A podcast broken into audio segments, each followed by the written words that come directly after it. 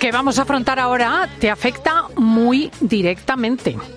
Lo comentaba ayer con Alberto Herrera, que es que nunca habíamos pensado si cuando llega una ambulancia y nos eh, tiramos al arcén o nos movemos en una u otra dirección, estamos reaccionando correctamente. Y es que no lo sabemos y resulta que cometemos muchos errores. Pero es que ahora lo ha denunciado un chaval que tiene un enorme seguimiento en las redes sociales. Se llama Crazy Ambulance. Ese es su nombre eh, con, con el que le podéis localizar. Seguro que alguna vez te has encontrado con esta situación en carretera.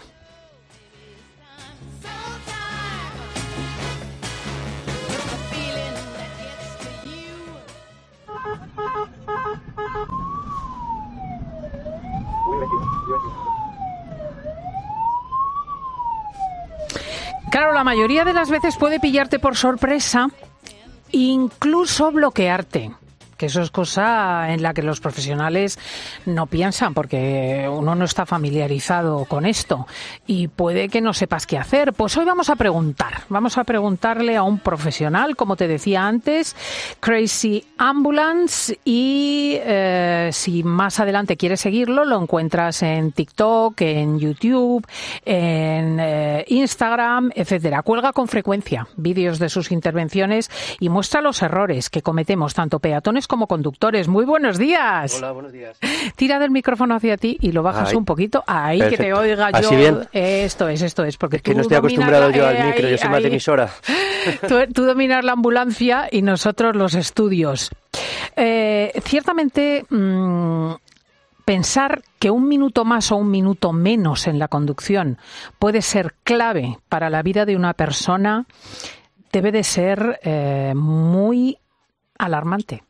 Sí, muchas veces es, es vital. Un, un, minuto puede costar la vida a alguien. Por eso tenemos también avisos que la prioridad es un poco más alta, porque hay un riesgo vital. Hay un riesgo de que la. ¿Tú lo piensas cuando llevas el vehículo o es mejor abstraerse?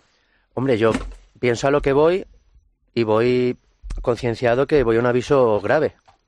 Pero cuando voy conduciendo voy conduciendo nada más. El objetivo es llegar lo más rápido posible al sitio. O sea, siempre tienes el objetivo de ir lo más rápido posible, no matizas. Si te dicen, oye, mira, aquí tenemos una pierna rota, vas con más calma, aquí tenemos una fibrilación auricular o un ictus, vas más rápido.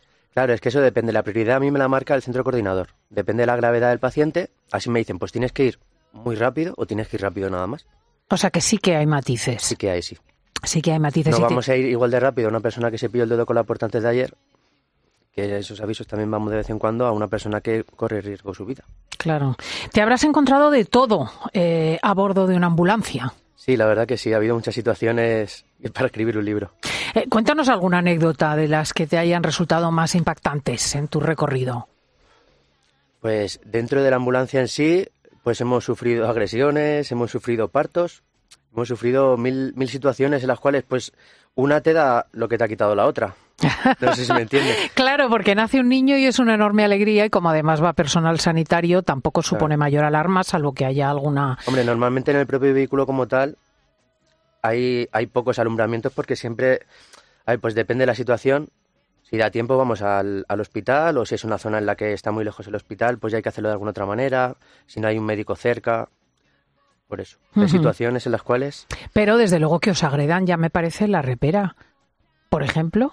¿Que nos? Que os agredan. Que os, ah, que sí, os... pero bueno, son muchas situaciones, ya sea porque eh, sea un ambiente conflictivo, un barrio conflictivo o una familia conflictiva en sí, o porque en el domicilio haya un conflicto como tal, que ya se estén pegando entre ellos, o pacientes psiquiátricos, o que haya alcohol o drogas por medio. Bueno, si es un paciente psiquiátrico o hay alcohol, puedo entenderlo, pero que el ambiente mmm, agresivo en un barrio se derive al conductor de la ambulancia. Sí, suele ocurrir también a los compañeros. Ha habido compañeros que han sufrido agresiones graves. ¿Qué ya no por parte de pacientes, sino de gente que pasaba por la calle o familiares de un paciente, un poco de todo. Que no quieren que se lo lleven o algo así. No, o que hemos tardado mucho según ellos, o quién es el del teléfono que le voy a romper la cara. Porque ya. muchas veces por teléfono ahí hablan con el centro coordinador, no con nosotros. Ya. Cuando llegamos nosotros somos los que damos la cara y muchas veces buscan con quién les ha contestado mal o quién les habló mal en ese momento por teléfono. Bendito sea Dios, qué barbaridad, qué barbaridad. Eh, ¿Tienes algún truco para no perder los nervios conduciendo la ambulancia? Pues hay veces que me pongo como a hablar con otros acentos, otros idiomas. ¡Ay, qué En vez de gracioso! ponerme a insultar o tal, digo, pues eso, me pongo a hablar de otra manera. ¡Ay, mi hijo, pero cómo me subes a mí! Y cosas así que al final pues como que hace que lo lleves un poco al tono del humor, si no, pues me cortaría las venas todos los días. ¡Ay, qué, qué salado, por favor! Hay que pensarlo un poco así porque ¡Qué salado! Oye, eh, ¿hay días más difíciles para los avisos? eh, ¿a qué se refiere? ¿El Al, tráfico al- los- al tráfico, al tráfico. Sí, la verdad que lo- los lunes o sea, es uno de los peores días. Los fines de semana por la noche y los lunes por la mañana.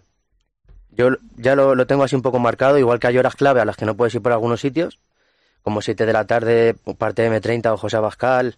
Es hablando de Como- Madrid, porque claro, hablamos sí, con Madrid Sevilla, capital. hablamos con Huelva, hablamos con A Coruña. Yo hablo de aquí de Madrid Barcelona. capital y ahí, sobre todo los lunes, son los días que la gente debería de haberse tomado un par de cafés en casa antes o que no le ha echado ganas a la vida, porque no, Porque están espesos claro. los conductores. ¿Y los días de lluvia? Los días de lluvia yo no sé qué le ocurre a la gente, parecen gremlins, porque les caen cuatro gotitas de agua y ya no... Parecen gremlins. Sí, porque cambian. Una persona que conduce muy bien, le caen cuatro gotas de agua y ya baja el ritmo de todo, que sí que hay que mantener un poco más la seguridad y la calma, pero eso no quiere decir que por una avenida o por una carretera vayas a 40, como Claro. va mucha gente. Sí, sí, sí, sí. Eh, vamos, vamos a pensar en nosotros. Eh, ¿Quiénes actúan peor o quiénes eh, plantean más problemas a una ambulancia? ¿Los peatones o los conductores? Está mitad mitad, ¿eh? Está ahí mitad, mitad y Sí, mitad. porque tenemos a los peatones que aunque cruzan por el paso de cebra, se nos quedan mirando, miran al semáforo, ven que para ellos está verde y continúan andando. Tenemos a los peatones que cruzan por donde no hay paso de cebra, los que salen de entre dos coches, o sea que esos también son de mic- microsusto, ¿sabes? Ya. y eh, A los coches al final un poco ya ves las actitudes, ves si van a ir hacia un sitio o hacia otro, o si te van a frenar o que no saben dónde están, como que un poco lo vamos viendo. O que van con el móvil. Con el móvil, fíjate. Claro, yo por la postura elevada que llevo en la furgoneta, en la ambulancia, pues muchas veces veo que es que van utilizando el teléfono. Hmm. Y por eso pues van yéndose un poquito para la izquierda, un poquito para la derecha. Fijaos qué cosa tan sutil percibe un conductor de ambulancia. ¿Qué tiene que hacer un vehículo cuando ve que llega una ambulancia por detrás que empieza a sonar? Pues dependiendo de la vía por la que circule, pero lo más normal es continuar circulando e intentar apartarse a uno de los lados. O sea, sí hacemos bien cuando nos arrojamos a la cuneta, que es lo que hago yo. Sí, sobre todo no frenar. Lo más importante es no frenar cuando veas el coche detrás, la ambulancia detrás o el vehículo de emergencias, no pegar pisotón de freno. De- no decir, va, pues yo freno aquí y que me esquive o que me adelante como él pueda, no. Intentar circular un poquito más adelante, intentar abrir camino, intentar echarse hacia los lados. O sea, que hay gente que se queda clavada, Sí, sí, que pisa el freno. el, por el carril por el que va no se mueve, pisa el freno y le tenemos que esquivar. O sea, ni encima la- generan un obstáculo que previamente es. no estaba. Eso, nosotros tenemos una coña que es que se nos ha quitado el botón de saltar. que hoy lo tenemos roto. Y es que muchas veces nos frenan tantísimo y tan así que es como que nos generan un poco el accidente, ¿sabes? Fíjate. Que tampoco se puede dar un frenazo brusco con un vehículo de emergencia porque si llevamos al paciente, pues puede ser perjudicial para su propia patología. Claro, claro, claro. Eh, ¿Qué es eh, lo que... mm, Quiero decir, el otro día hablábamos de que cuando una ambulancia abre un, abre un surco, sobre todo si hay mucho tráfico, la tentación es seguirla. Porque, claro, te va abriendo camino. Sí, a mí eso me ocurre, la verdad que no, no le voy a decir todos los días, pero todas las semanas tenemos alguno. Que ve que nos abren camino, da igual que sea el atasco de las 8, un atasco en una autovía o una carretera principal. Siempre tenemos que ir mirando más los espejos por eso mismo, porque tenemos a alguien muy pegado al culo. Ya no es que vaya aprovechando el hueco que nos dejan, como la estela que nos han dejado el resto de vehículos, sino que va pegado a nuestro culo. Al final, si yo toco un poco el freno, ya tengo paciente nuevo en la camilla. Claro. Si, te- si yo tengo que pegar un frenazo brusco, el otro no va a ver porque yo llevo un vehículo muy grande y al final, pues me dan. Y ha habido algún accidente así también. O sea, tenemos que advertir a los conductores de que no sigan a la ambulancia. Claro, yo creo que eso ya el resto de conductores ya lo sabe, pero siempre hay algún listillo intenta aprovechar la situación. Sí, porque es que hay que llamarlo de alguna manera y no, no voy a utilizar ningún otro apelativo. Qué barbaridad. Eh, a- ahora han entrado en escena los patinetes y las bicicletas también.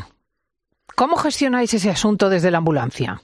Yo la verdad que siempre he montado en bicicleta de toda mi vida y suelo montar en bicicleta. Entonces, yo las cosas normales Yo entiendo que se tiene que seguir haciendo, circular por un carril de bicicletas o incluso dos bicicletas, todo eso, algo normal se tiene que seguir haciendo, pero si hay un semáforo en rojo y las bicicletas van por un carril y se pone en rojo, se tienen que parar, ya sea bicicleta, patinete o patines, me da igual.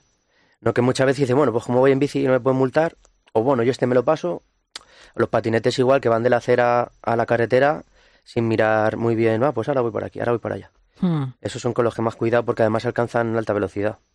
A mí me ocurre con las motos que a veces no las veo bien en el ángulo muerto. ¿Os ocurre también? Sí. La, moto es un obstáculo. Lo que pasa que ellos también procuran no estar tan cerca de nosotros. No sé si me entiende. Cuando nosotros nos van abriendo camino, ellos pues no están en nuestro camino. También hay que decir que por, por las mañanas, sobre todo por las tardes, cuando hay atajo denso, denso, que hay muchos motoristas que van circulando por el arcén. Eso lo habrá visto alguna vez. Sí, sí. Eso no es legal, aunque lo hace todo el mundo. Y ahí es cuando yo sí que veo problema para ellos, porque muchas veces me están dejando pasar, están abriendo camino al vehículo de emergencia y como he dicho antes, lo normal es que se abran hacia los lados y que pisen los arcenes. Pues muchas veces pisan el arcén y no se han dado cuenta que viene un motorista por el arcén. Y al final mm. se genera otro peligro ahí que sería bueno evitarlo. A ver, que muchas veces la gente tiene tanta prisa que le da igual que estén dejándome pasar en los dos carriles de la izquierda, que yo voy por el derecho del todo y voy a 100. Pues no se dan cuenta que pueden generar una situación de peligro. Claro. Eh, es fascinante. Eh, yo os aconsejo que sigáis a Crazy Ambulance. No, no solamente si lo veis en la calle. Solo en redes, por o, no, o no en la calle, sino en las redes. Porque es el tiktokero que enseña cómo hay que actuar, cómo tenemos que actuar peatones y conductores cuando llega una ambulancia, cosa que a muchos nos puede salvar la vida. Crazy Ambulance, gracias. Gracias a vosotros por darme esta oportunidad. Nos vamos al tiempo. Escribe a Cristina López Slichting en Twitter en arroba fin de semana cope, en Facebook.